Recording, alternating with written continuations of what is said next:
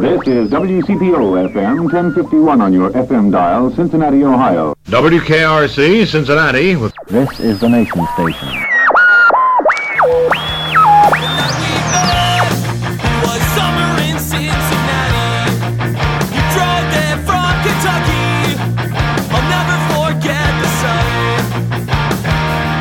Again, everyone, and welcome to the Cincy Shirts podcast. It's episode 26. I'm PF Wilson, content director for Cincy Shirts and our sibling site, oldschoolshirts.com. Today on our show, we talk about the old Cincinnati Comets outdoor soccer team from the 70s and abandoned stuff in the tri state with Ronny Salerno. Surf Cincinnati has been closed for like three years now. So we drove up one day and we looked at it and we're like, oh, let's let's hop the fence and go in. Ronny runs the Queen City Discovery blog where he writes about soccer and abandoned stuff, two of our favorite things. Ronny is also one of the folks that runs the Pride, that's the FC Cincinnati fan group, or supporters group, as our friends in Britain might say. Uh, he is joined by Dan Striley and me in the Hyde Park studios to discuss both of these things. And be sure to listen now for the promo code at the end of the episode so you can get 20% off your next Cincy shirts and or oldschoolshirts.com order. So here we go with Ronny Salerno talking with Dan and me. We begin with a little bit of roller coaster talk. Cincinnati, Ohio. Cincinnati, Ohio. I come from C-I-N-C-I-N-N-A-T-I, Cincinnati. She came down from Cincinnati. Just maybe think of me once in a while. I'm a cincyshirts.com in Cincinnati. It's a- That's a cool company.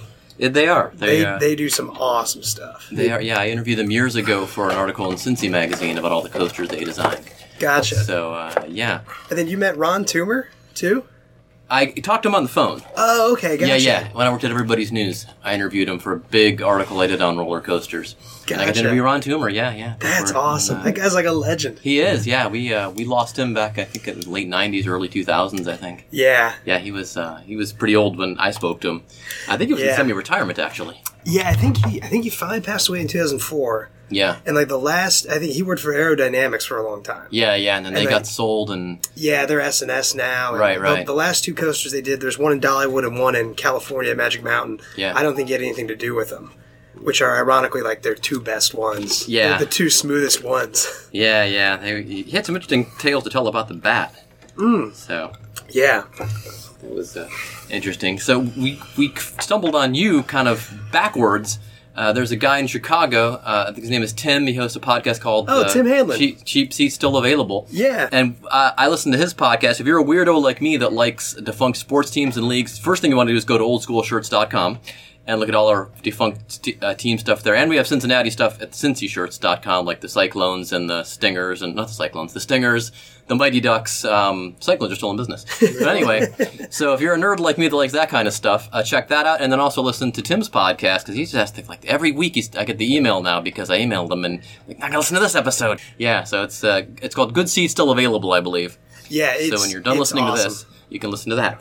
that show is great. So anyway, he told us about you, and uh, I'd heard a little bit about you, but I figured you were like an, an old man, and you're younger than me. Yet you was, you were involved with the Cincinnati Comets uh, back in the '70s. Yeah, so I wasn't I wasn't directly involved with Okay. them. Uh, I just wrote an article about them. Oh, okay. Um, after researching them. So Okay. yeah, but So how, how old are you? I'm So- tw- I'm 28 years old. 28 years Okay, old. so that makes Yeah. more, that makes more So, sense. but that that happens a lot. So Okay. I, I did a book a few years ago, and like we would do like little book signings and Oh, stuff. okay. And people come up and be like, "Oh, I- I've read your website for the past few years, and like, Yeah, yeah. you- You're not retired or 60." And, Yeah, yeah. And it's like, and reading back on some of the older stuff when I used to write more just like matter of fact, like about history, like just straight up, here's the facts, here's what happened. I can totally see how it comes off. Okay, okay, I see. So your main website is Queen City Discovery, Yeah, QueenCityDiscovery.com. and we'll get to that because that's another another For passion sure. of mine: abandoned buildings. Which my Oh, daughter yeah. was here, Hannah, who also works for us. She's a big abandoned buildings person. Oh, nice. Yeah, yeah. But um, well, talk about comets first. So you, I guess you would be our resident expert on the comets then. Yeah. So, I, um, yeah, I guess I, I can claim that title now. Yeah, yeah. In fact, we wrote an article about them uh, actually a couple of months ago, Yeah. we do the, have a uh, T-shirt. and uh, we do have a comets We do have a T-shirt. Comets Oh, t-shirt. there's a Yeah. T-shirt. We have a T-shirt Oh. Yeah, yeah. I'm sorry, I didn't wear any of my. I have a bunch of Cincy shirts. Oh, okay, Uh, But I came from work, so I don't. Oh, I, don't yeah, have, yeah. I don't have one on right now. But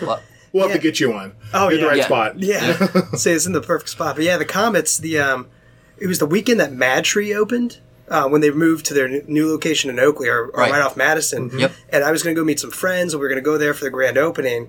And I happened to be just like googling something on my. phone. I wanted to read about old soccer teams. Yeah. Um, in Cincinnati, and like there was not much about the Comets, and I had a subscription at the time to like this newspaper archive service, and I just happened to Google them on there, and there was this article about how they were playing a, a team from England at Nippert Stadium in like 1973, Mm-hmm. and like the rest of my day was just this rabbit hole. Me. Oh my God, me. Ne- never made it to the brewery. Never ended up hanging out with any friends. I left once to go get Skyline down the street, and the whole time just looking at my phone, reading these old articles. So Wow. there was like there was like a small Wikipedia page entry for them. Like they existed for these years. Yeah. Not much happened. They're, Yeah, they yeah. came and they went, and then I'm reading all these articles, and you know, it's in the grand scheme of history, it's really nothing.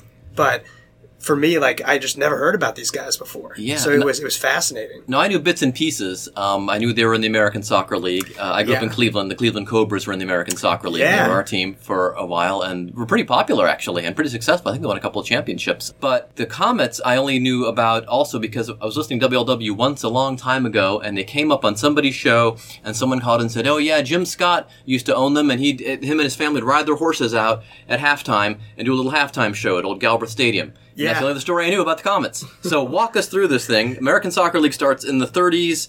Yeah. You get to the Oh. 70s, and here come the Comets. What happens Yeah, next? so I mean, soccer. The way soccer, and it's still crazy in the United States, but the way it used to be, there was no like every league bordered on whether it was truly professional or fully amateur.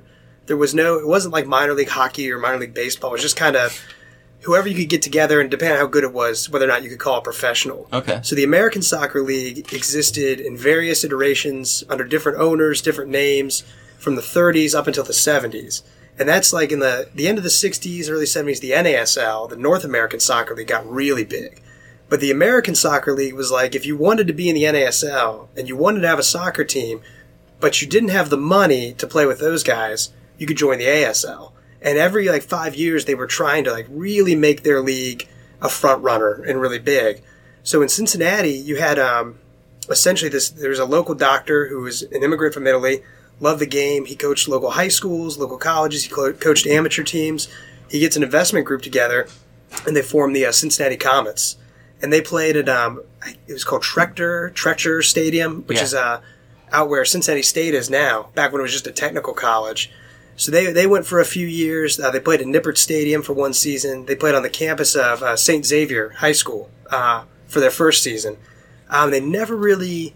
And what, what was Yeah. their first season? 75? Uh, I, I want to say it's 70, Three, maybe? 73, 73. maybe. Yeah. Okay. I, I don't remember off the top of my head. Okay, sure. Um, because it gets kind of lost in there. Yeah. But I think it might have been 72 because I was correspondent with like Kings Island Open. You're right, right, right. Makes sense. Like, you know, that, that was the big news that year. so, man. Kings Island. and they were in um, existence for five years. Yeah, I think they played four seasons. Four for- seasons, and then technically on 72. paper. Five 72. Yeah, Okay. seventy-two.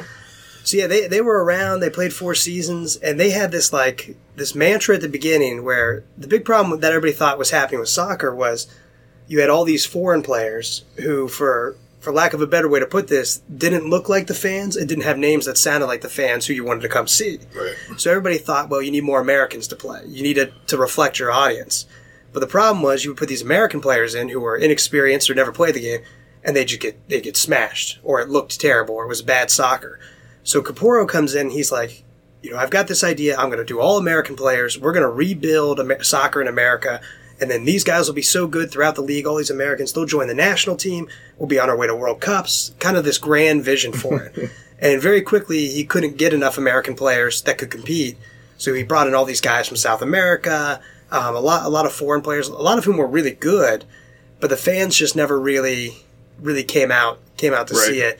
And after four years, there was a lot of, a lot of investors coming and going. Uh, Jim Scott, who was like a local DJ, not the big name he, he eventually became, he eventually becomes like the president of not just the team but the league. Yeah. And he's got money, but not like a huge amount of money. Right. So they're, they're just bleeding money every year. Caporo gets involved in all kinds of scandals. He says bad things about the American players. There's fights on the field between staff.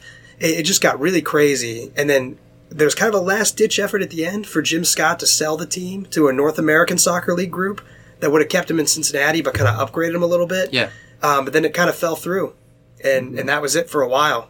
and there was no pro soccer for a long time after that. With that. Yeah. So who, like, who was like? You go back if you look at that team. I remember I, I looked at a roster, and there are lots of guys from like Costa Rica and guys from South America, and then Cincinnati, a couple like Cincinnati guys, like six Yeah. Cincinnati guys, and then a bunch of people from.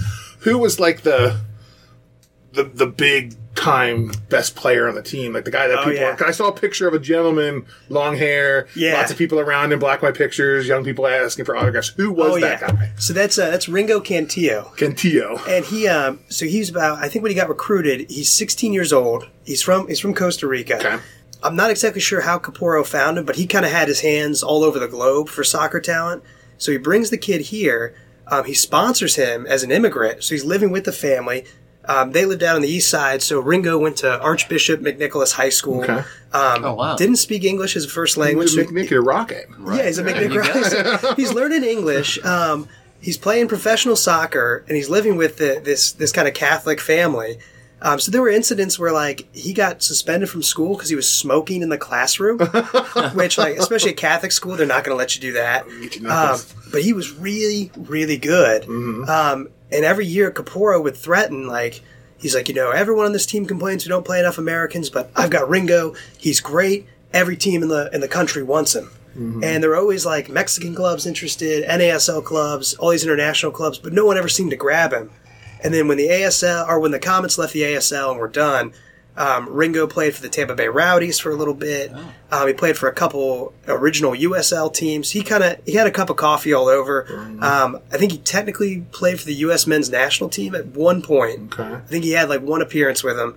Um, and then So he's got to be in his fifties now. yeah, and and Is he? someone, Is he someone? Everyone reached out to this Cincinnati celebrity? so yeah, I've, I've never been able to like get a hold of him. Track him down. Um, and I found there was a Tampa Bay Rowdies blog that had like an update on him from like 2011. And he was a grandfather now. Oh, he was wow. living a happy life in Florida. There was a picture of him with one of his granddaughters, I, I think. Um, and then one of his brothers or sons commented on my website, like, well, you know, we really enjoyed reading this. But no one's ever like followed. They didn't leave an email. Yeah. They didn't reply to like my reply comment. So I, I've never been able to get a hold of him. be interesting. See if Get, Yeah. get him up here for uh, yeah. for- That'd be That'd be awesome. Oh man.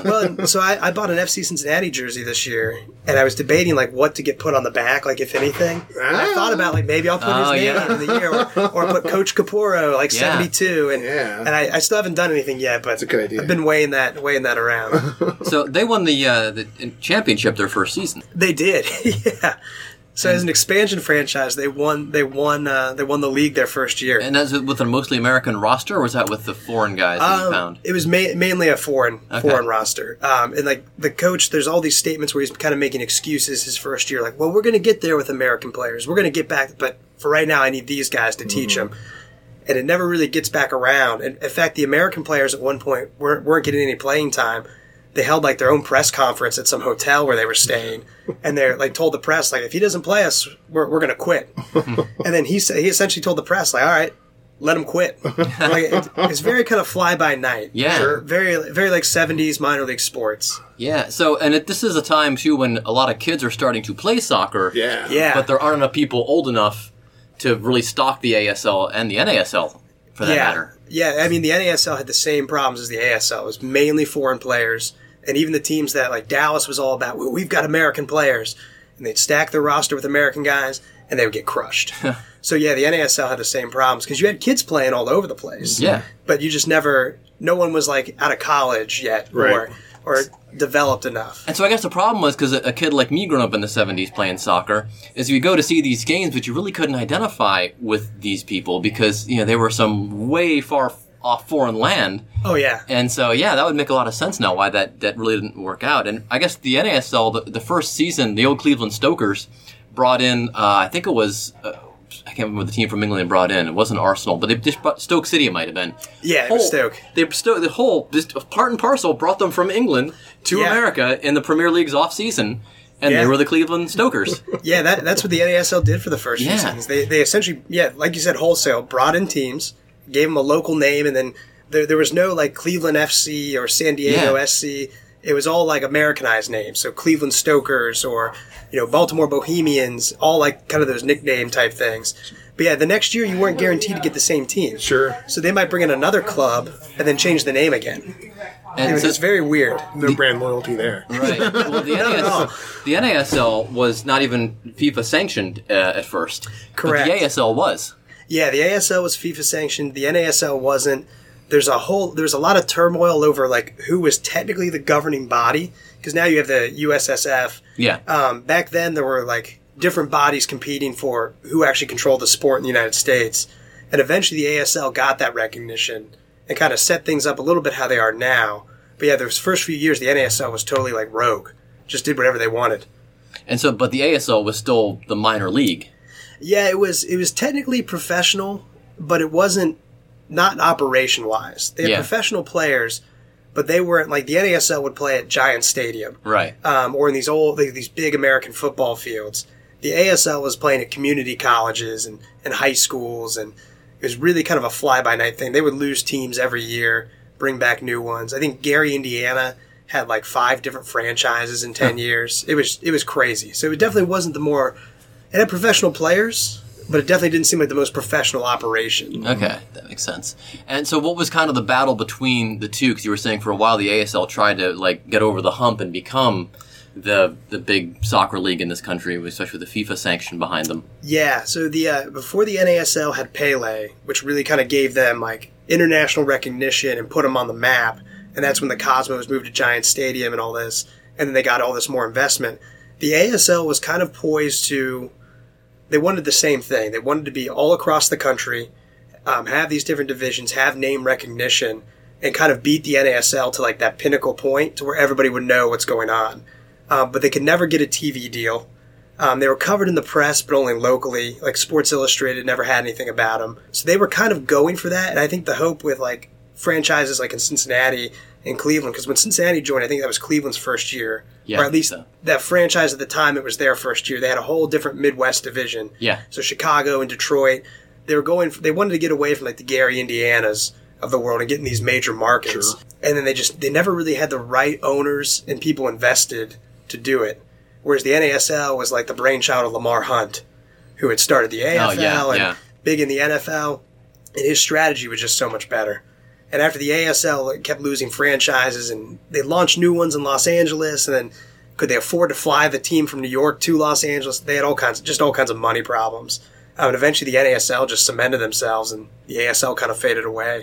And it wasn't really a case like you're seeing today where teams are going sort of from the USL to Major League Soccer. No one really went from the ASL to the NASL. Yeah, not off the top of my head, I don't know of any franchises that really made that jump. There were cities that would lose an ASL team yeah. and gain an Yeah. ASL team, and I'm not s- too specific on the history to know if it was the same groups. And when did the ASL go out completely? Is that In eighty 80s, I think I think it lasted until the 80s in some Okay. respect, but Okay. by then it was Just yeah, it was pretty when the, the mid 70s were really the kind of the peak for it. yeah. Because so mid seventies were the peak of that. Yeah. Group. So and they started in the thirties. So they, Yeah. had, they had this kind of Yeah. loose association of Yeah, you know, some, some iteration of Right. it did. The, Gotcha. na- the, the name has come back. I think the name even existed in the 90s, but it's not necessarily the same league. Now there was a was there a ninety there was a nineties team in here. There was. What were the, what was that name of that team? The Kings. well, there's been yeah, the Kings were around for a little bit, and there's been so many indoor teams over Yeah, the years. yeah. But there were the Riverhawks, The Riverhawks. who played at Oh, Galbraith yeah, Field. that's That's the one. called. That's Yeah. the one I was thinking of. Riverhawks. That's what I was getting. Yeah. And it was River something. I kept putting Riverhounds, but no, it's the wrong one. That's Pittsburgh. Yeah, that's that's Pittsburgh's That's weird, Pittsburgh. weird nickname. But yeah, the Riverhawks were around for a little bit. They played at Galbraith. Mm-hmm. Then they, as best I can tell, they moved to Kentucky Yeah. for a minute, and then the Oh, King- yeah, yeah. the Kings had indoor and outdoor teams. I think they also played in Kentucky. There's been the Cincinnati Dutch Lions, who exist today, but that's been kind of an up and down organization. There were the Cincinnati Saints of the NPSL. Oh, that's right. Yeah, yeah. They uh, they relocated when FC Cincinnati came in. And that was a there's some controversy with their fans. A lot of people weren't happy about that. So there's been kind of a lot of teams around, but I wouldn't really say any of them had like the not that the Comets were all that successful. Yeah. But, but their goal was to make it big time. Mm-hmm. Right. I think a lot of these other clubs they were okay with being smaller. They wanted to develop players. They wanted a grassroots. We'll build it slowly over time. Mm-hmm. Whereas the Comets thought they were just going to kind of We came out, we won a championship. You know, now we're on level with the Reds and the Bengals. Well, now you think about it, the Comets almost did make that leap to the NASL with that ownership group from were they from Detroit or were they from Minnesota? I can't remember. Off the top of my head, I think they were. I think they were based out of Detroit. Yeah, that sounds right. but right. they were going to keep the team in Cincinnati. right, yeah. So that would have been a case where they jumped to the NASL. Yeah, that would have been. I don't know if they're going to keep the same branding. It Yeah. might have been hard with New York Cosmos and Cincinnati Comets. Comets. Oh yeah, yeah. Um, but it was going to be the same organization. And I think for Jim Scott, what, what he told me on the phone was like, yeah, "This is my out. Like I, I can recoup Yeah. some of my investment. I don't have to be like he, the guy just loves soccer. Mm-hmm. Yeah. Um, and so he was involved. He was passionately involved. But I think he was ready to be to be done. Do you think the league just beat him down with all the problems it had? Yeah, I, the way he kind of described it to me, and, and I'm paraphrasing a little bit, but he he got involved to help them out with some promotions early on. Yeah. Then he becomes a financial investor. His money's on the hook, on the line and on the hook. And then next thing he's the team president. Then he's the league president. I think he kind of got sucked in a little bit. It sounds like you got like something. yeah, get he, he sucked in, wanted he wanted to support his local team. Yeah. and when no one else was stepping up, he was like, "Ah, you know, I'll, I'll do it. And he did a great job. But I think he was ready to to go back to that, calling their games on the radio. Yeah, and you think about it, he had a, a five day a week morning gig where he's probably up early in the morning and Oh, then yeah. Had to deal with the headache of running a soccer team, which probably played mostly on the weekends. I I reckon. Yeah, they they mainly played on Saturdays. I think there was a few Wednesday games there. I think at the time he might have been the night DJ on WSAI, if if I'm remembering that correctly. I don't think he had gone to mornings just yet. Still, that's a full time gig he's So doing. that's a full time gig. Yeah. Yeah, So like, he's got young kids at home too, and a wife. And yeah. what kind of like um ephemera is around from Comets days? Because I, I can't say they've ever like you know like you walk into some rando antique store or something, you go, oh look at that weird thing. yeah, I mean, I can't imagine they put two. I mean, the seventies was pretty plastic and paper. yeah. Um, so, but is there is there anything floating around up there that people might find in the backs of people's attics or? Yeah, there's there's not too much. not too much. There, there's one guy mentioned in the article who I spoke with, and his name is escaping me at the moment, but he, he was awesome to talk to on the phone too. He he grew up with the Comets, so he would listen to them on the radio and then catch the Metro bus over to their games. So he collected everything he has. from Yeah, I figured figure there's games. got to be some guy out there, some lady out there. It's got yeah. like a who's like got the He's the, got the, the case of everything. Exactly. Right. He, he's got the schedules. He's got he's got a pennant. So he's Right. got some stuff. He's really the only one I've seen. Okay. Like, and you can go to antique shops. You'll find Stinger stuff, Oh, yeah. swords, Oh, yeah. mohawks, all kinds of stuff. I mean, and you guys really like. I mean, you guys know your stuff. You you've got all the T-shirts and everything. But the Comets just kind of like yeah, they just it's never. It was. I can't say that I've ever come across or that I or I have ever perceived it as a Comets soccer Yeah. Cincinnati. Yeah, it's like a heritage, thing, right? right. part of the history. Yeah, it's really kind of obscure. Yeah, absolutely. really very obscure. And weirdly, I think a more known team is a team that only lasted a year with the Cincinnati Kids. oh, Major absolutely. Indoor Soccer League being charter members and who are misidentified as the Cincinnati Skids in an episode of WKRP, where one Yeah. of their fictitious players They is on, absolutely uh, are. the- is on a talk show with Sparky Anderson. Yeah. Yeah, yeah. So uh, that's the, they're that's probably they're, they're probably better known for that. for the that, so every time I bring up the Comets, everybody jumps right to that. They're like, they- "Oh, I remember the Cincinnati Kids," like Yeah. because Pete Rose was a minority Yep. owner, and they played at the Coliseum when it was new, and indoor soccer was this big new thing. Mm-hmm. There's some great videos of the kids online that WLWT did. Where it's like showing these guys practicing and they're playing Ah. this quote unquote new sport. Yeah. So like they, they seem to get more recognition during the time because it was something new, but it only lasted, it only lasted Yeah, a it's year. weird because um, they drew pretty well. There were six teams to start the league, and they Yeah. drew as well as anybody else did. Um, I think they even had a better record than the Cleveland Force, who continued on to have a really successful run in the '80s. Yeah. So what happened with the with the kids? Do you know? Or I, I'm not sure. I, I've ne- that's one I haven't really looked into too much, and I, I'm not entirely sure where they went. I just my assumption has always been it cost a lot of money. You Yeah. had, you had people involved who didn't want to keep losing money. I and wonder I- if they uh, saw the lesson of the Comets and thought, mm, you know what? Yeah, like yeah, maybe this isn't worth it. Like, Yeah. I, indoor soccer seemed to do well in some markets, and Yeah. there's still like like Baltimore, Milwaukee. It's still Oh, yeah. super popular. yeah. But like, I mean, I don't have a huge desire to go see indoor soccer. I feel like you see it a few Oh, see, times. when I was a kid, I still because I have such great memories of the Force. Oh, but yeah. it took a while for them to get. They were terrible for years. Oh, yeah. but the Bruce Wolstein stuck with it, and then of course by 83, 84, Cleveland and St. Louis are drawing like twenty thousand people to an indoor soccer game. Yeah. that's insane.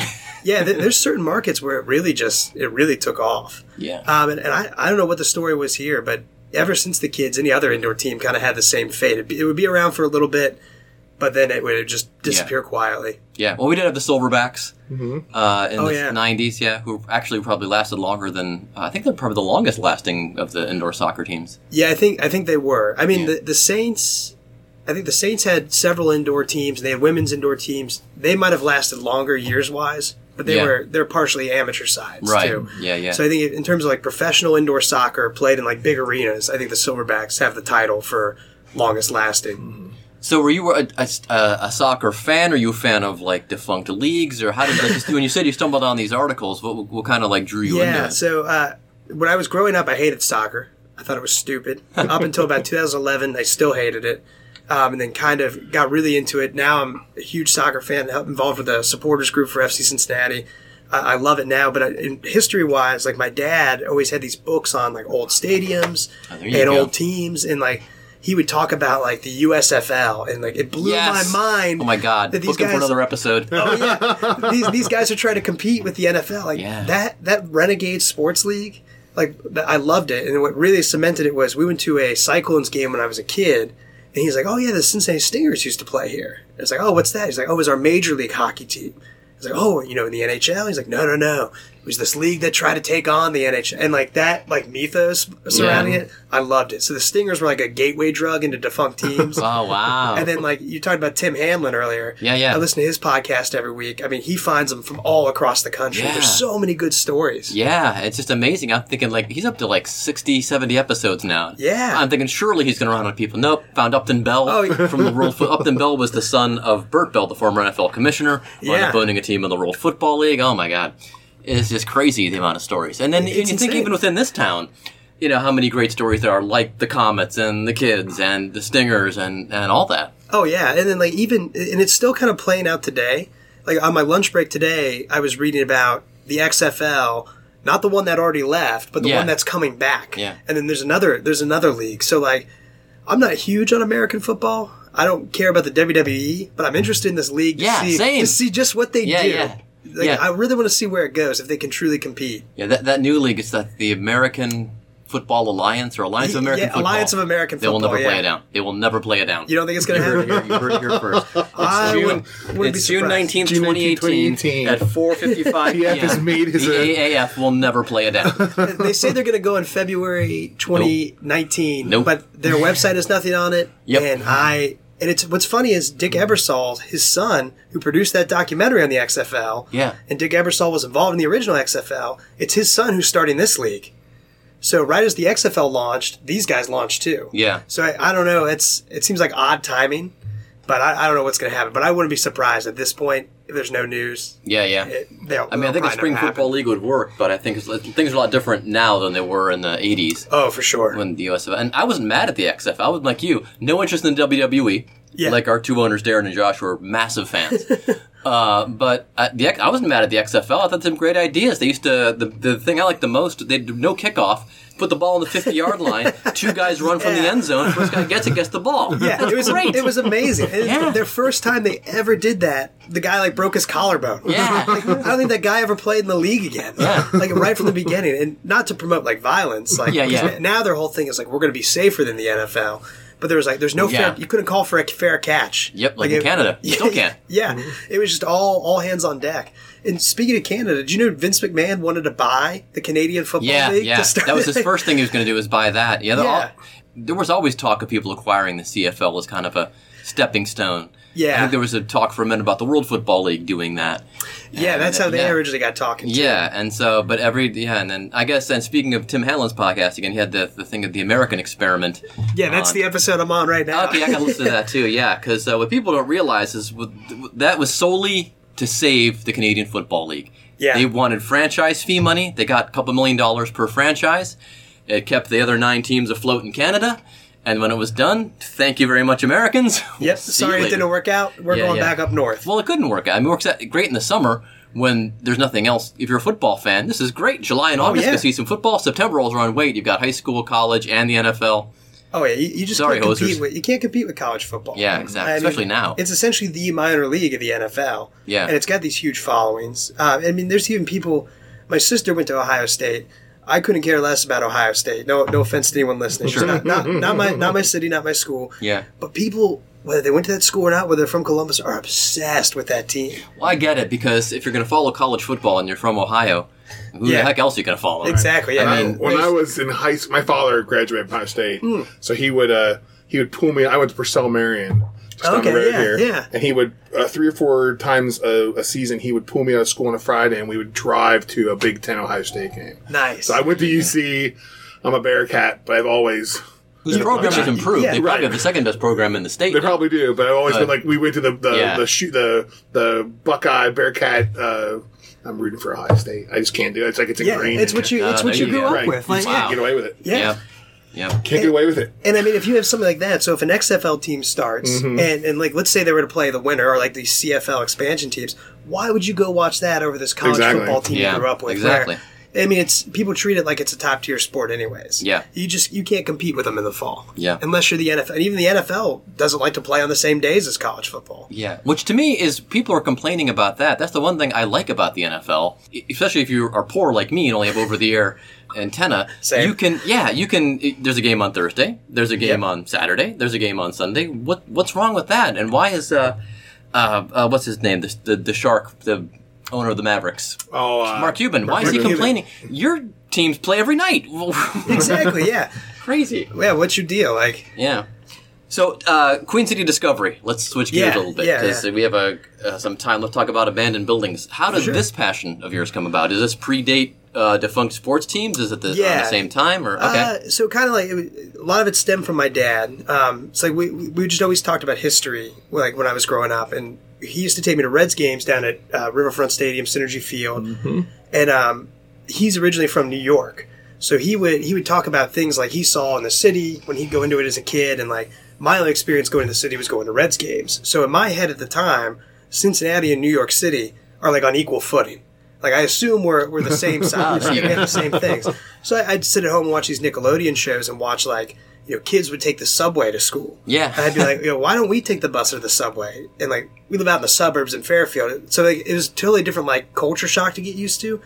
So like we'd go to these Reds games and we'd be going down I seventy five stuck in traffic, and he would point over like you know check out that wall over there where there's big gates. Mm-hmm.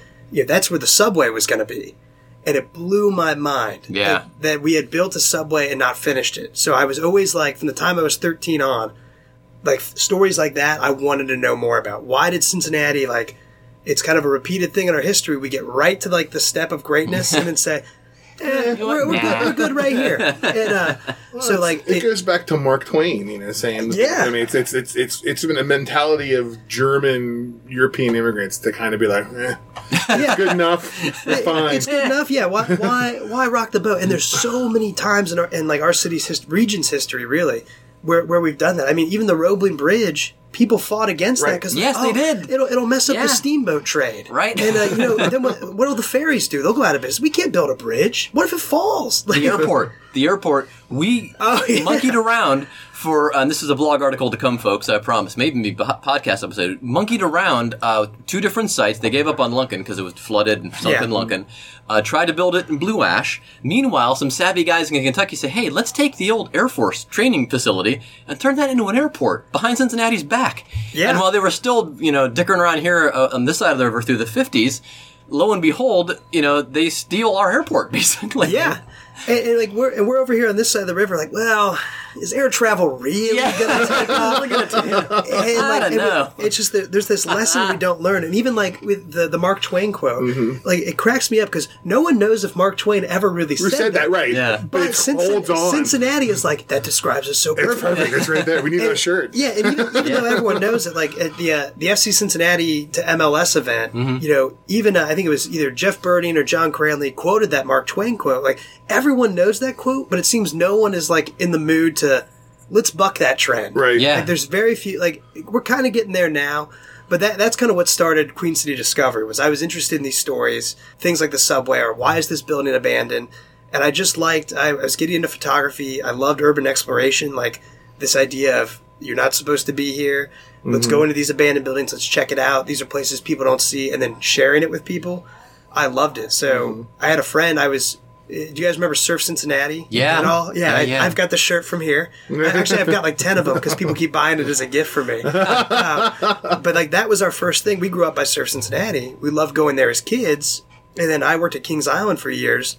So by the time I'm like 16, me and a friend are sitting around one day. We're like, what are abandoned places we can go to? And we're like, oh, Surf Cincinnati has been closed for like three years now. So we drove up one day and we looked at it and we're like, oh, let's let's hop the fence and go in. And so we photographed it and we told everyone we could about it. Not not so much that like, oh, check it out, like we're cool, we did this, Yeah, but yeah. more like, don't you remember going here? Like this place was open in '86 and then this happened to it. And then a friend of mine one day was like, you should you should start a website. So one summer I just finally uh, sat down and, and did it. And uh, ten years, ten plus years later, it's here. It is, and it's kind of the the stories have kind of changed a little bit over time. Its focus is a little bit different, but for like the first five or six years, it was all abandoned buildings, all about history. So what, what came after some of the ones that came after Surf Cincinnati? What? Oh, um, Did you do the Hudepohl building there on Gest? yeah, did the Hudepohl building. a You were part of the group of people who got hurt when they were going in there. No, no. But I- ironically, I graduated from the same university those kids Uh-huh. like, a couple years before. So I got interviewed on the news and like, what do you think of? And I, I didn't know that's what the story was going to Sure. be about. I thought it was going to be about abandoned buildings. And like, what do you think about these NKU students getting hurt? and like, I, I won't. s- I, sometimes I have permission to go to these places. Sometimes uh, That's there part are of the- other means. Other Yeah. means, but that's part of the, the That's part excitement of, of part it. of the excitement of it. So like. With, with that situation, like we've always been very careful. We don't we don't take anything. We're Mm-hmm. not breaking and entering. We're just finding maybe this door is unlocked, Right. or maybe this fence is climbable. Fence is climbable. down. Yeah, yeah. So they, that, that's been it for a while. But like the Hudepohl building was a big one. Mm-hmm. Got to see the Cincinnati subway several times. That's one of my favorites. Uh, I had a source who reached out to us one day and was like, "Do you want to see the abandoned Concourse C out at CVG where Comair used to be?" Oh yeah. So this this person smuggled us into the airport, and we were walking around the airport with planes taking off and landing all around us in this abandoned concourse. I photographed that concourse extensively right before it closed. Really? Because I used to work at the airport for Hudson News, and we had a Oh, store nice. there. Yeah. So I made sure I, did, I went around the whole day taking pictures with our store Oh, camera I would to love to see document those. that. Yeah, I gotta find them now, but I saved them all somewhere on one of my computers, and I have them. And uh, I fortunately did not think to uh, document Terminal One and Two, which have now Yeah. been flattened. I have like one or two pictures of those. And uh, yeah, it's the and here's a little. I don't know if you knew this. There was a tunnel from Concourse C to Concourse B. So I, I'd always It's heard a, that. It's a baggage tunnel. And Really? a guy that used to work for us uh, worked for McDonald's, and he said, "Yeah, sometimes I'd be here so late that the buses stopped running between C and B, so I'd take I'd take the tunnel up, and it comes out at the end of B, the end of B that faces where Yeah. C was, and you come out there, and I I walked about hundred feet into it one time." And I lost my nerve. I thought, oh, if I get caught down here, they'll get mad at me and I'll make it fired. So Oh, I yeah. chickened out. Didn't go the whole way. But yeah, there was a tunnel from Concourse C to Concourse B. Wow, I never knew that. Yeah. because I'd always read that they wanted to extend the uh, the rail line out there. Right, That they wanted to make a- little make a right turn. Yeah, Yeah, yeah. I don't know how it was going to. It runs on a cable, so I'm not sure Right. how it turns. But, Yeah. uh, but I had no idea there was a baggage tunnel. Oh, I wonder if it's still under there. It's got to be. It's right? got to be, yeah. I don't see how why it Clo- wouldn't be in there. Yeah, but Yeah. it's but be closed off, of course, at some point where you know where Concourse C was. Oh so, yeah. you got a lot of good pictures of that too. Yeah, that that was that was one, that's one of my favorite ones. And then we we had done Terminal One and Two a few years earlier when they were still thinking about maybe maybe they'll still use these. Right. So they were like they were like pristine. Um, the club rooms for Delta still had like the fake drinks on the bar. Ah. Um, all the deck it was just dusty. Yeah, But then Concourse C, like a lot of it had been ripped out. A lot of it was storage. Yeah. And they would they would train the um the the drug sniffing dogs out there. Yes, yes. So there's like all these like discarded luggage. So if you ever lose your luggage and they don't get it back to you, it just hangs out at the airport. Concourse C. yeah. Yeah, it, it was at, it, it? it was at Concourse C, and they would just they would put them in stacks. And they would hide like fake drugs or food or wherever the Ah. dog was supposed to find it, and let the dogs run around. When they'd quit using Terminal One, uh, I drove our truck over and I said, I had a little. I'm gonna look around and see. And I, Nice. so I walk over there and I park the truck and I go in. And uh, we had a temporary warehouse over there, but we didn't at that time. So I'm looking around, and I found this old 1980s terminal for U.S. Air, and I'm looking. That was Oh, still there. yeah. That, yeah. So- and then I go to leave, and I can't get out. You can get into Terminal One, you can't get out. And I'm like, what am I going to do? I'm trapped in here, and I Oh, can't walk around because it's sealed off now. And so I had to call my buddy to come over in our other vehicle and say, "Will, you got to come over and let me out of Terminal One." Wow. Yeah. That is that's crazy. Yeah. Yeah, it was it, it was kind of sad. Like I was I just flew to Hawaii a few weeks ago, and we were pulling up to the airport, and it's still surreal to like you can see the runway because there's no buildings there anymore. Yeah. It, so it's it's weird to see it gone. Yeah, it's going to be a rental car complex now, I guess. Yeah, and they're like redoing the garage and like which is you know for the best. Like they Sure. they've made some good improvements to that airport the last few years. Yeah, yeah. But uh, the abandoned parts of the airport have been cool. Cincinnati subways were great to see. I got to see Americana Amusement Park. uh, Oh, yeah. Only a few years after it was abandoned. Now, Now that mostly just there's just some news with that too. They're selling a parcel of land to like King School District. Yeah, I think it's I think it's Um, the city of Monroe. Oh, City of Yeah. Monroe. and they're going to build a uh, A park. They're going to build a big park. And one of the technical colleges up there is going to use yeah, it Butler too. Tech. Butler Tech. is going to build a campus out there. So I, I keep it's on. I have like a giant notebook of things I need to do Mm-hmm. that I haven't got around to yet, and driving out there and seeing what's going on. going on, yeah, because it's going to disappear here in a little Yeah, bit. and a, and a lot of it's gone. They tore down the, the big wooden coaster, the Screeching Mm-hmm. Eagle, a few years ago. So there wasn't. I think the we, two years ago we went out and checked on it, and there wasn't much left Not at the much left. time.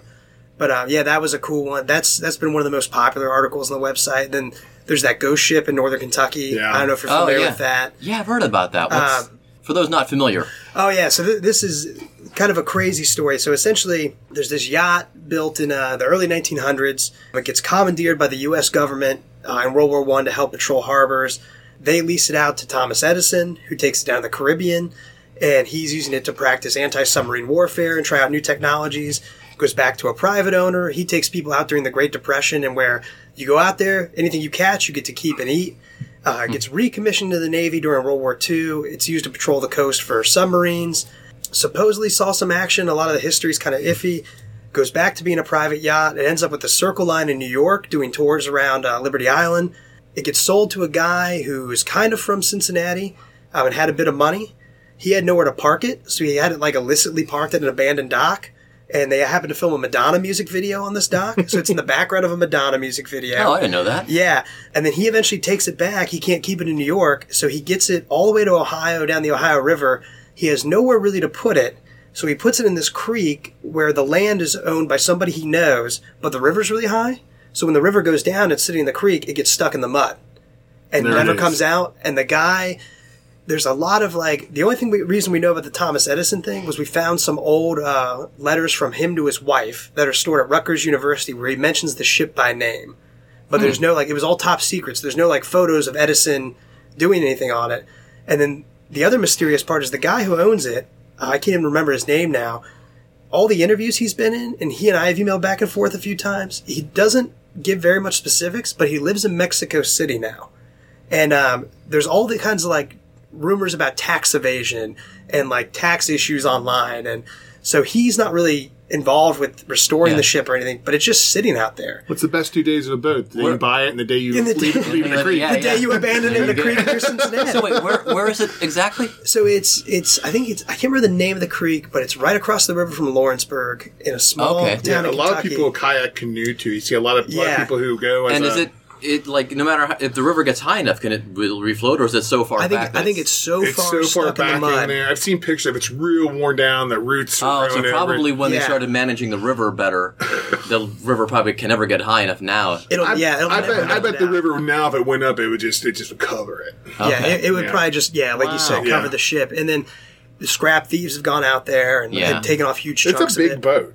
I mean, it's Huh. not a little teeny thing. It- It's a, it's massive. You could live on it for a while. yeah, it's, if it's, you a, it's a fairly large vessel. Yeah, I can remember hearing about this, and I and I forgotten about it. And, and the crazy thing about that was people had like would write in with an email, or I talked to people in passing. And they'd be like, "Oh, there's this abandoned boat out there," but I could never find any information. I never really knew exactly where it was. And then uh, Google Earth got good enough to see from the the air. Oh. I was writing something else about Lawrenceburg, and I saw it. So we drove out there, and you can canoe and kayak to it. You can go see it if you want. It used to be a big geocaching site. Apparently, the people who own the land don't like people coming out. When we were out there, someone gave us pseudo permission. Um, it's the only time I've been out there, like right up to it. Uh, but yeah, it's like it's embedded in there. Um, and there's that that article is the most popular article on the website of all time. Even like I, I've put out a, a post each day for the past two weeks, and every day that article still gets more views than anything I've done. wow. um, It's really. imp- I mean, the, the images of it. It looks like something that sh- Huh. it, it's a. It It's shouldn't be there. incredible. I mean, you, it's you come across these and it's like what's that doing here? Yeah, it shouldn't be like in this creek. It's a huge ship, but there's like it's gotten picked up by like all the clickbait websites. Yeah, yeah. So there's all these people Oh, who like who like love this. St- I should have. You won't believe what this is I know. sitting in this creek. Ya- Yahoo News Slide did a one. video thing on it, and they were like, "You won't believe the history of this ship, this ghost ship." And then there's people who talk about it being haunted and all that crap. And um, I'm not big on ghosts, but the um, yeah, that article's been huge. So that that's what Queen City Discovery is. Yeah. You've been in dark, abandoned places and not seen ghosts. Yeah, so you know, I, res- respectfully for people like if people believe in that, Mm-hmm. I if you've got your reasons, go for it. One of I- the most popular episodes, the Cincinnati Mm-hmm. Ghost Hunters. It's, yeah, Yeah, and, yeah. It's, and it's a huge thing. I mean, you watch the Sci-Fi Channel; it's Yeah. all over the place. I loved it as a kid, but I, I'm just very like I have to see things to like to Yeah. know them and believe them. And when I um, after years of being in these places and all the ones that are supposedly haunted, I've never once had anything remotely supernatural happen. So I can't like say I've seen anything. Like the scariest thing is maybe running into like a, a person who's squatting. Right, yeah. Um, and, and- and in Detroit, that was that we've we've done a lot of explorations in Detroit. That that happens all the time. So you hear footsteps, but our first inclination is like, oh, okay, well, who's right. Who's using this as a so house? Detroit must be just a treasure trove of wonderful buildings. Yeah, Detroit. Detroit and and Detroit's tough because it got so popular for a long time to literally go there, and all people would do, and we were guilty of this. We we went up there and we'd spend a week photographing abandoned buildings. Right. Like everybody calls it ruin porn. Yeah. Uh, and Detroit was like, that's your Disneyland if you like abandoned Yeah. buildings. Right. And looking back on it, like you know, I wish we would have done more stories about the people who had stayed and tried to fix, Fix things. up, right. Because Detroit's story is incredible. It is. And the people up there are doing amazing things. I went and visited it last year, just the city. I love that place. But yeah, I mean, we went up there and We've had a few people from. Detroit come into the store recently, and I've been just you know chatting them up, and they're like, "Yeah, things are um, from their perspective, from their worldview, is it, things are slowly moving positively. Oh, yeah. good things. Go to I- I Silverdome. Oh, that's that's one. I had a contact up there, and he had gotten in, and we were kind of going back and forth on the logistics of how do you get in? Can anyone give us permission? Okay, no one's going to let us. How do we get there? Because you had this massive parking lot around it, which Yeah. was to us was that's just a perfect place to be seen running away. Yeah. like how do we do it? And then right around then, there's a great article written by uh, a, an author I like named Pablo Maurer. he covers a lot of soccer stuff. He got permission to go in there and photograph it and write about the World Cup having been played there. And then everything about the Silverdome took off. People flew drones over, people Hmm. snuck in, and they locked it down. Uh, so hard, and so I never found like a good way or Oh, man. resource to get in. But I always wanted to. And right before it got uh, demolished, a friend of mine took his drone up to see it, and it was man, that would have been incredible to see. I've been in an abandoned baseball stadium, but nothing, nothing that big. Ever been to Chippewa Lake up in, uh, Yes. in Cleveland? Oh, there you go. Yeah. My daughter always begs me to take her there, and it's still there. They Yeah. keep threatening to redevelop it and put condos in it, but as of like last year, the stuff is still there. The, yeah, there's, still there's not of not a whole lot, Yeah. but there's if you know where to look. yeah. And like, I mean, you, you won't be able to spend a whole day in there looking at it. Yeah. But there, yeah, there's still those remnants there. Chippewa Lake's really cool. Yeah, we, you can find that shirt on oldschoolshirts.com, by the way, oh, folks, Oh, yeah. if you have a mm-hmm. Chippewa Lake shirt. So, you're, oh, go ahead, go ahead. I was going to say that you obviously travel to other cities then uh, to do this. Are you running out of things in Cincinnati, or as time goes on, does the back end kind of come up and there's like new abandoned stuff to? Because there's probably Uh, stuff from when I moved here in the '90s that are now you know Yeah. abandoned. And, well, Surf Cincinnati to be one of them. It opened just a few years before I moved here. Yeah, and it, it's it's it- it's tough now because there's been a multitude of things. So around like 2007, all of a sudden it became like everybody wanted to invest in Cincinnati. Everybody wanted to like. I mean, now you go down over the Rhine, you can't throw a rock without hitting a redeveloped building. Yeah. and and now that's kind of spreading all across the city. So there's a lot of places that have been redeveloped or are poised for that, so they get locked up.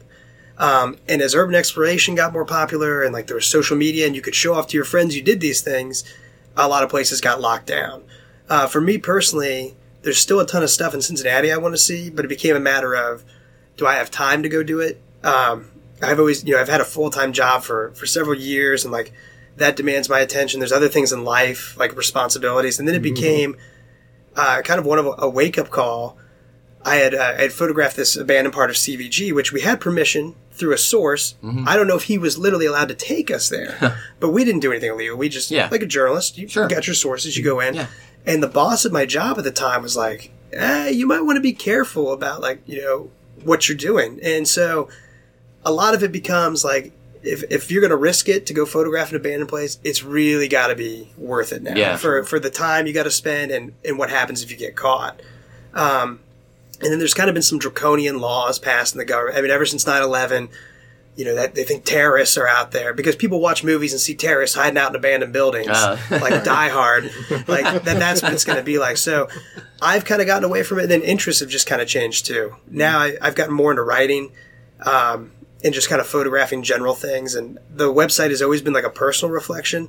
So now I can kind of use it to be like, well, you know, I'm interested in this old sports team right now. I don't care if anyone reads it. Yeah. Um, but that's what I want to write about this week. And uh, so I still still find some abandoned stuff here and there, uh, but it's not the the main content. So, what is it about a large abandoned space that is so attractive to you? Is it is it the the the, the history? Obviously, the history of the building, but is it is there a a sort of beauty to the to the torn up world that is in that room? Oh, for sure. Okay.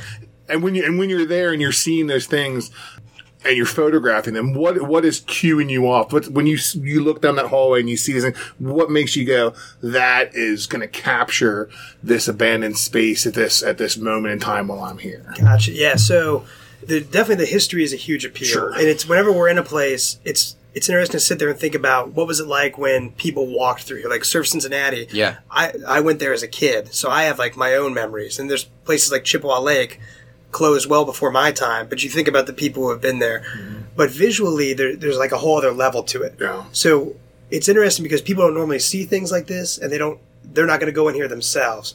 So the things I look for, just anything that'll like, I really like wide angle shots. Mm-hmm. Anything that'll kind of sum up. Take up the whole Yeah, that'll take up the frame and give you an idea of like you can sit there and look at it and get a feel for what it was like to be there. So mm-hmm. kind of like landscape shots. Of, Sure.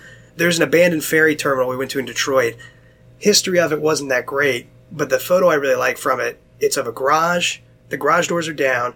There's massive amounts of razor wire behind them that the camera is close to. There's railroad tracks next to them. And there's graffiti everywhere and a bombed out car. Nice. And through that, you can see like, yeah, you know, they put up the razor wire because the place was abandoned. They don't want people stealing copper. The car's there because it was a chop shop. The graffiti is from vandals who have come in, and the railroad ah. tracks are from when they used to ship freight to Canada. So there's all these little things in there where mm-hmm. I don't know if people are picking up on it when they see it. Right. But that, that's what That- it yeah, it's like me. poetry. Yeah, you can tell a Yeah, story it's a with, story with that to them. Image. So Chernobyl's up on your list then. Yeah. So I, I, I hate to admit this. I have I have a passport. My my girlfriend has been like a constant source of encouragement to like get a passport. So I finally got one. Um, I've never been out of the country. Um, I've been very close to like. One day I'm just going to drive to Windsor just to say I Just did it. do it. we we've kind of looked at like what's our first international trip together. She's been all over the world, and we haven't like made firm plans yet. But I want to say like 2012, 2012, 2014. Me and a friend seriously looked at. You can take guided tours of Chernobyl. You it's a tourist attraction Yeah. now. We're like, well, it wouldn't be as cool as sneaking in, but it'd still be cool. Still pretty cool. Oh, So yeah. how do we do this? And every flight kind of went through Kiev, and then right around then, things between Russia and Ukraine uh-huh. got really bad. And then the State Department was like, "We don't recommend you travel here."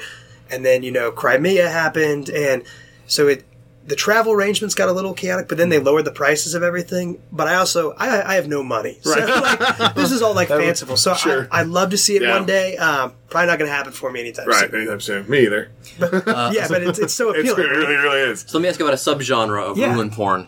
And but kind of funny to, to put it that way. Right. One of the Yeah. one, of the, one of the fetishes, uh, dead malls.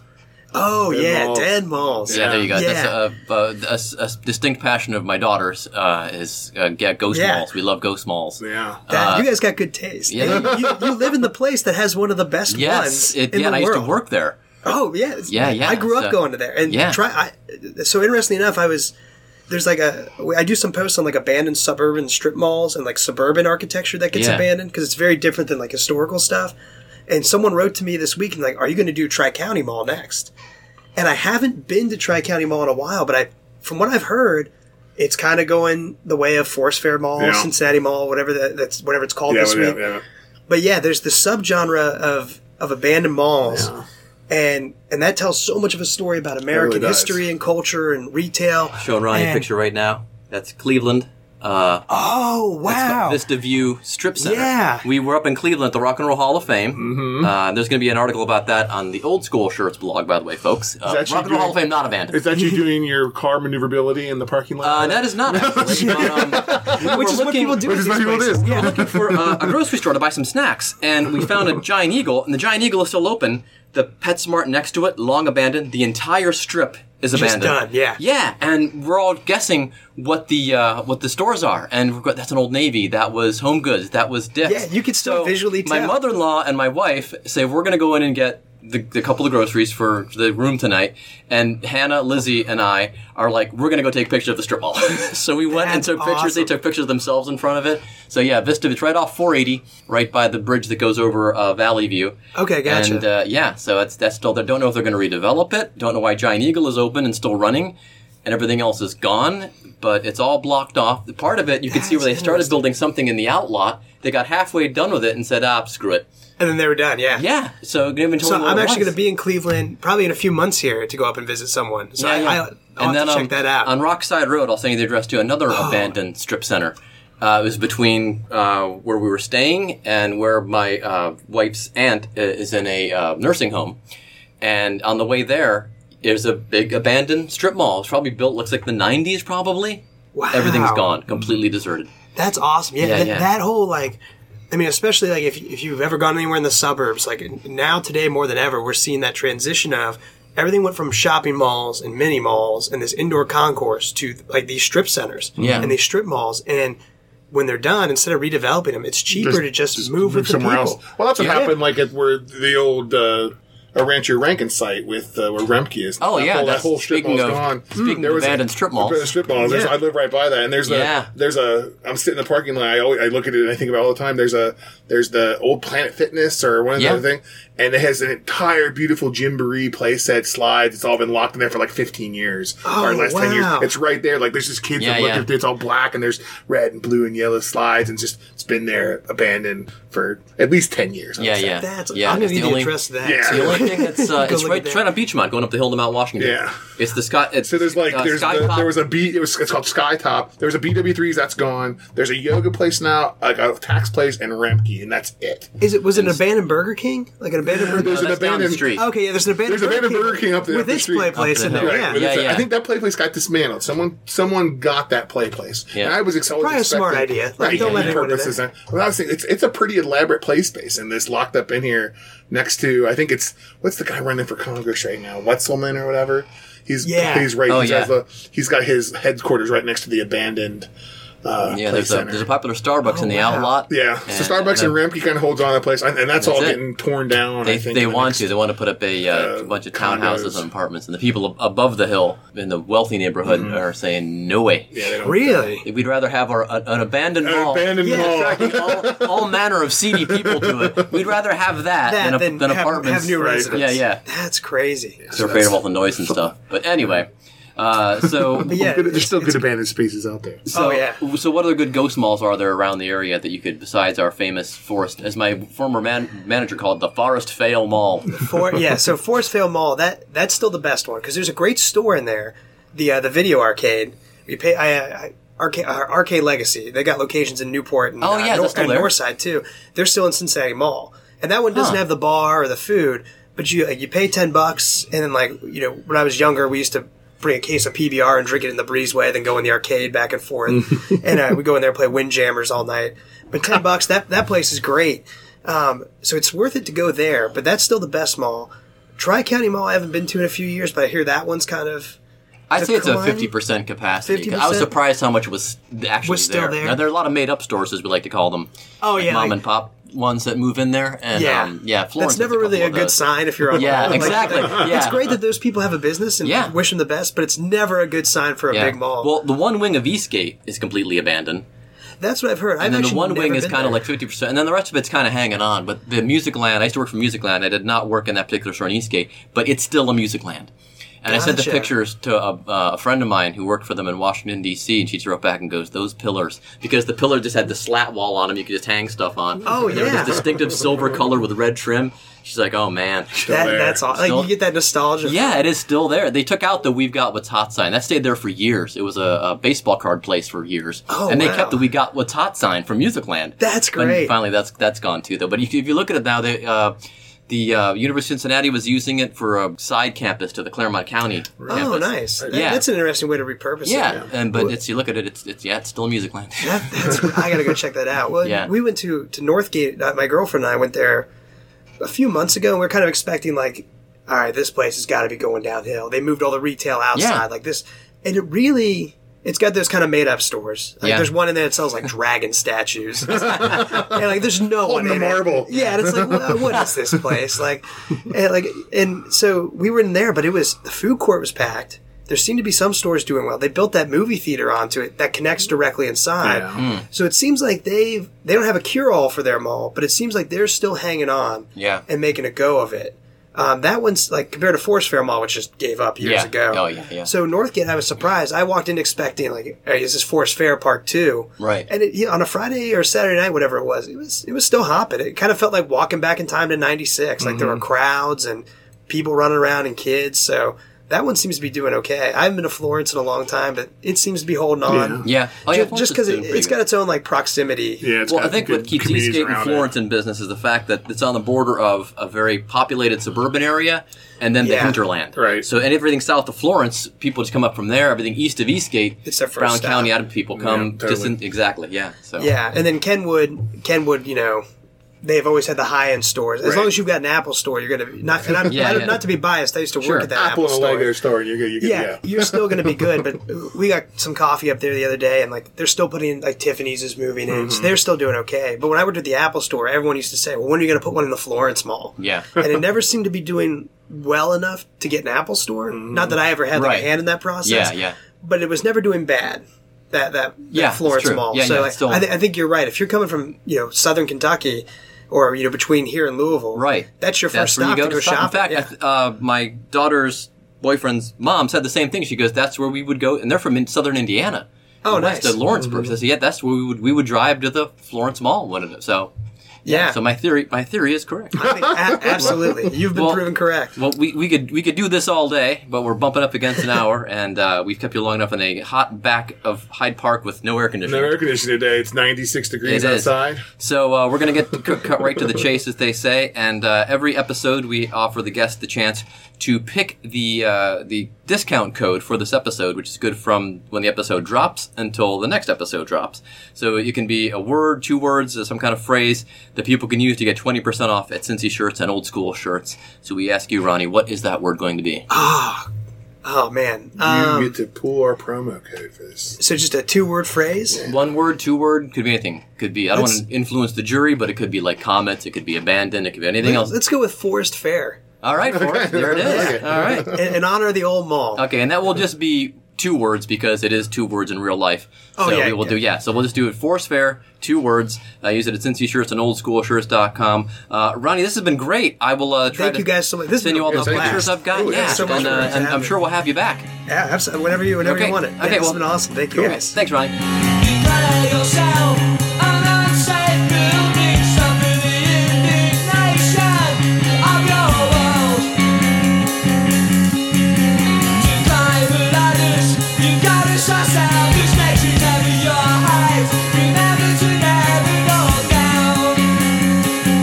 Ronny Salerno of the Queen City Discovery blog and the Pride FC supporters group. If you're listening to this uh, not from our blog, which most of you are, go to the Cincy Shirts blog. There's a link to it right on our homepage. It says blog, and then click on the post for this episode, and we'll have links to Ronny's stuff as well as uh, some pics. Although you can probably just Google uh, Queen City Discovery, it'll take you right there as well. We'll also link to the Haunted Cincinnati episode from earlier this year. Uh, that you can probably find that wherever you got this episode. Just scroll back up to episode five. Uh, indeed, feel free to go back and cherry pick old episodes because we've got all kinds of great guests. We had uh, Pete Rose on last week. We've had John Kiesewetter, Frank Marzullo, Randy Rico, all kinds of fun uh, folks and chats and everything going on in the old episodes. So do check those out if you haven't already. Today's show was produced by me with help from Josh and Darren. Our theme music is Cincinnati by Big Nothing, who are actually from Philadelphia. Check out our blog post from last week where we went through, or actually about two weeks ago now, uh, we went through all of the dozen or so, two dozen or so songs that are about Cincinnati or mention Cincinnati, and of course that was one of the ones we included was Big Nothing. You can find their music uh, on, well, you can find them on Facebook. You can find their music, including that song, on iTunes and Spotify and wherever else you get your music. Find vintage tees from Philadelphia and other great cities like Cleveland, Louisville, Pittsburgh, Seattle, and more at oldschoolshirts.com. Always adding new designs to both sites, so stop by often online or in store in the case of Cincy shirts. And we do have a lot of soccer stuff on both sites, so do check that out. In case you missed it, the promo code for this episode is Forest Fair in two words because that's the way it is in real life. Use that to take 20% off your entire order when you use that code at cincyshirts.com or oldschoolshirts.com. And again, we have a, a great selection of soccer stuff on both. Lots of FC Cincinnati stuff, of course, on Cincy shirts, but also the Comets, the Silverbacks, the Kids, and so on that we talked about in the episode. And lots of soccer stuff at old school shirts as well, like the Philadelphia Atoms and the Atlanta Chiefs and the Cleveland Force and all those great teams. Uh, there's a drop down menu that's labeled sports. Uh, hit that and scroll down to soccer, and it'll take you right to all those particular soccer shirts. You can also use the code in our physical or brick and mortar stores, as we say in the retail biz. Those would be in OTR, Hyde Park, and now Loveland. Stop in and see us at any or all of our locations. Follow all of our social channels, which would be face, uh, Facebook, Instagram, Twitter, and Snapchat for the latest Cincy Shirts news. Tell your friends about the show. Uh, give us a good review wherever you get the podcast from. And as always, download or stream us next time. Bye.